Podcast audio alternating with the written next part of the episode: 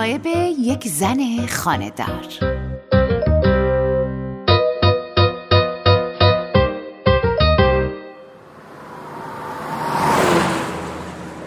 با قلدری از خسرو ماشین گرفته بودم.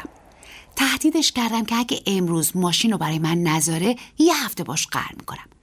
اگه دیشب بهش میگفتم ماشین رو لازم دارم 100 تا بهونه میآورد. اما صبح قبل از رفتن سویچ قایم کردم و اعلام کردم با دوستام قرار دارم و خوشم نمیاد پیاده برم. خسرو یکم با من کلنجار رفت و چون نتیجه‌ای براش نداشت یه تاکسی اینترنتی گرفت و سفارش کرد مراقب باشم.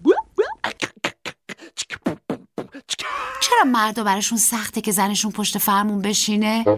چرا خسرو فقط دست فرمون خودش رو قبول داره؟ گواهی نامه هم که شبیه همدیگه است. چرا خسرو شک نداره من حتما یه روز یه آبری رو زیر میکنم؟ امروز تا ابد خودم رو به ثابت میکنم. میرم پیش دوستام، بعد میرم میدون تره‌بار رو خرید میکنم، نونوایی میرم، عصریم که سر به مامانم میزنم و بعدش میام شام حاضر میکنم تا بفهمه اگه ماشین زیر پای من باشه آسمون به زمین نمیرسه. دلم خواست پوز ماشینمون رو به دوستان بدم، حتی اگه پراید پوز دادن نداشته باشه. همیشه توی حسرت بودم که دوستان بیشتر تحویلم بگیرن. الان وقت تلافیه. بین این جمع 6 نفره فقط من شانسش رو کردن رو داشتم. من که عروسی نگرفتم که حسادتشون رو تحریک کنم. عقلا امروز پیاده نرم تو یه خودی نشون بدم. کنار رستوران پارک میکنم. توی رستورانم عمدن سویج رو روی میز میذارم و باش بازی میکنم.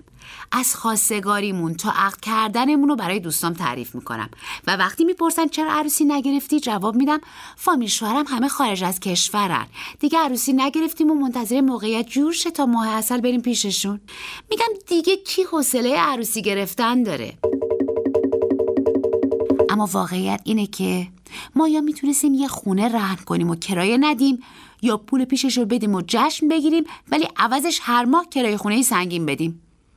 به دوستام نمیگم تا یه ماه اشک ریختم که خودم قانع کنم شروع زندگی مشترک بدون دنبال دینبولم امکان پذیره.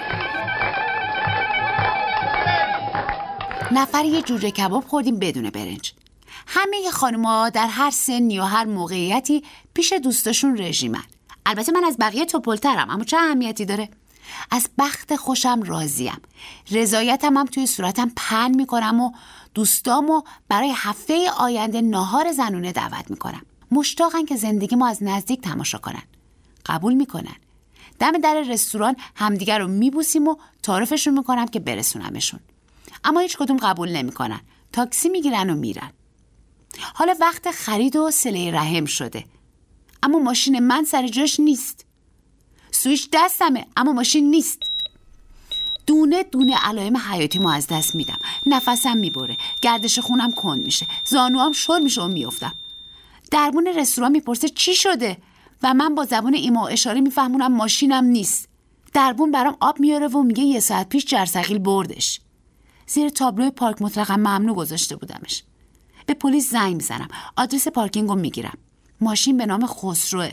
بهش زنگ میزنم، با دومین بوق برمیداره. منتظره که بگم آدم کشتم، اما براش توضیح میدم با دوستام خیلی بهم خوش گذشته و برای هفته دیگه دعوتشون کردم. خسرو استقبال میکنه و خوشحاله که به من خوش گذشته. ازش میخوام مرخصی بگیره و بره پارکینگ تا ماشین رو ترخیص کنه، چون من تابلو رو ندیده بودم. آبی که دربون برام آورده رو سر میکشم. خسرو سراسیمه و عصبی میشه. طلبکار میپرسم که من ارزش 200 مرخصی رو ندارم. خسرو با دندونایی که روی هم فشار میده جواب میده ماشین 3 میلیون خلافی داره. قول میده که ماشین رو تا 2 ماه تحویل نمیگیره که ادب شم. قبل از قطع کردن تلفن یه قول دیگه هم داد. گفت 2 ماه از خرجی خونه خبری نیست. خاطره نویس سمیه خطیب زاده. خاطره گو بهناز بستان دوست.